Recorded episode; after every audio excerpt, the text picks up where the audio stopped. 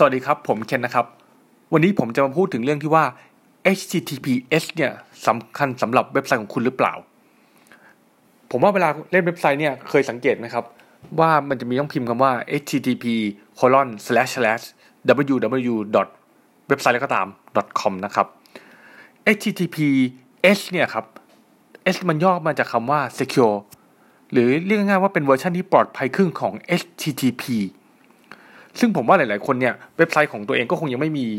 HTTPS เลยนะครับ โอเค คราวนี้มาดูว่าสำคัญกันยังไง มันสำคัญที่ว่าถ้าหลังจากที่เรามี HTTPS นี่แล้วอะครับ ข้อมูลที่สื่อสารกันระหว่างเบราว์เซอร์กับเว็บไซต์เนี่ย จะถูกทำการใส่รหัสหรือ encrypt ไว้ เบราว์เซอร์ของเราที่เราใช้อย่างเช่น Google Chrome หรือว่า Safari หรือว่า Opera หรือว่าจะเป็น Firefox พวกนี้ครับ ข้อมูลที่สื่อสารกันระหว่างเบราว์เซอร์เหล่านี้กับเว็บไซต์ที่เราเปิดเนี่ย เว็บไซต์ที่เป็น HTTPS นะครับ มันจะถูกทำการ encrypt เพราะฉะนั้นเวลาข้อมูลที่รั่วไหล หรือมีเกิดที่ third party คนไหนได้ข้อมูลเราไปตรงเนี้ยเขาจะไม่สามารถนำไปใช้ได้อย่างง่าย เพราะมันถูกใส่รหัสไว้ เพราะฉะนั้นมันเหมาะกับเว็บไซต์เหล่าไหน มันจะเหมาะกับเว็บไซต์ที่ต้องให้ลูกค้ากรอกข้อมูล หรือว่าเว็บไซต์พวกบัตรเครดิต หรือว่าเว็บไซต์พวกที่ต้องทำการธุรกรรมออนไลน์ หรือว่าทำ online banking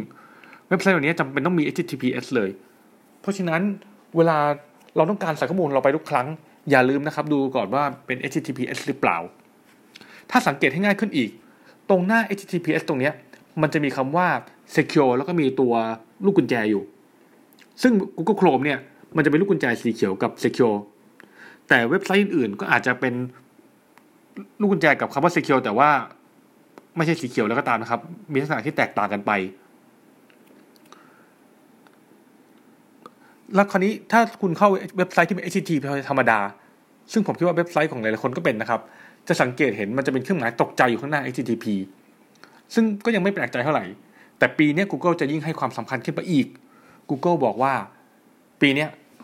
เว็บไซต์ที่ไม่เป็น HTTPS จะต้องมีเครื่องหมายตกใจและตามด้วยคำว่า not secure หรือไม่ปลอดภัยเกิดขึ้น ถามว่ามันมีผลยังไงล่ะ อย่างแรกเลยผู้ใช้เวลาเข้ามาเว็บไซต์เราเนี่ยเขาเห็นตัวเขียนว่า not secure ไม่ปลอดภัยเนี่ยเขาจะรู้สึกไม่มั่นใจในการกรอกข้อมูล ถ้าเรามองว่าเราเป็นเอาเองก็ตามนะครับ เรารู้สึกว่าเราก็ไม่อยากให้ข้อมูลอะไรก็ตาม ถ้าขอ แล้วก็บางทีไม่ดีก็รู้สึกอาจจะไม่อยากเข้าเว็บไซต์นี้เลย ถ้ามีเว็บไซต์ที่เหมือนกันและเป็น HTTPS เกิดขึ้น เราก็อาจจะรู้สึกอุ่นใจที่จะเข้าเว็บไซต์ที่เป็น HTTPS มากกว่าครับ ซึ่งอันเนี้ยมันเป็นแค่เหตุผลแรกแต่ Google ยังให้ความสำคัญด้านการจัดอันดับ หรือการ ranking ของเว็บไซต์ด้วย โดยที่เว็บไซต์ที่เป็น HTTPS ก็จะได้คะแนนเพิ่มเติมเข้าไปทำให้ ranking มันสูงขึ้น ซึ่งผมว่าหลาย ๆ คนก็ค่อนข้างจะชอบ เพราะว่าถ้าเราอยู่อันดับต้น ๆ Google ก็มีทราฟฟิกหรือคนเข้าหาเราเยอะนะครับ เราก็จะสามารถจะทำอะไรก็ตามขายของหรืออะไรได้ครับ โอเค ถ้าคุณอยากจะได้ HTTPS ทำยังไงใช่ไหมครับ HTTPS เนี่ยมันเป็น Certificate ซึ่งบางที hosting ผมว่าหลาย ๆ แห่งปัจจุบันนะ ก็น่าจะมีให้บริการอยู่ คุณลองติดต่อ hosting ได้ โดยค่าใช้จ่ายอยู่ที่ประมาณ 2-3,000 บาทต่อปี หรือจะมี third party คนไหนให้บริการก็ตาม อันนี้ผมไม่มั่นใจ แต่หลังจากที่ทำ HTTPS กับ hosting แล้วอาจจะต้องมีการ set up บางอย่างเพิ่มเติมนะครับ ซึ่งแล้วแต่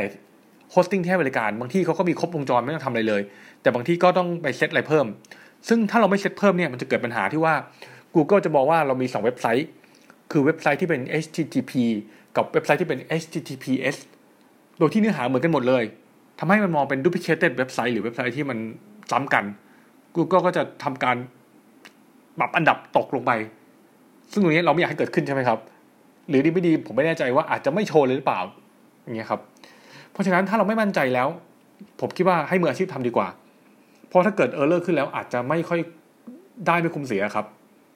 ก็วันนี้ก็ให้ข้อมูลมานี้นะครับ ขอบคุณครับ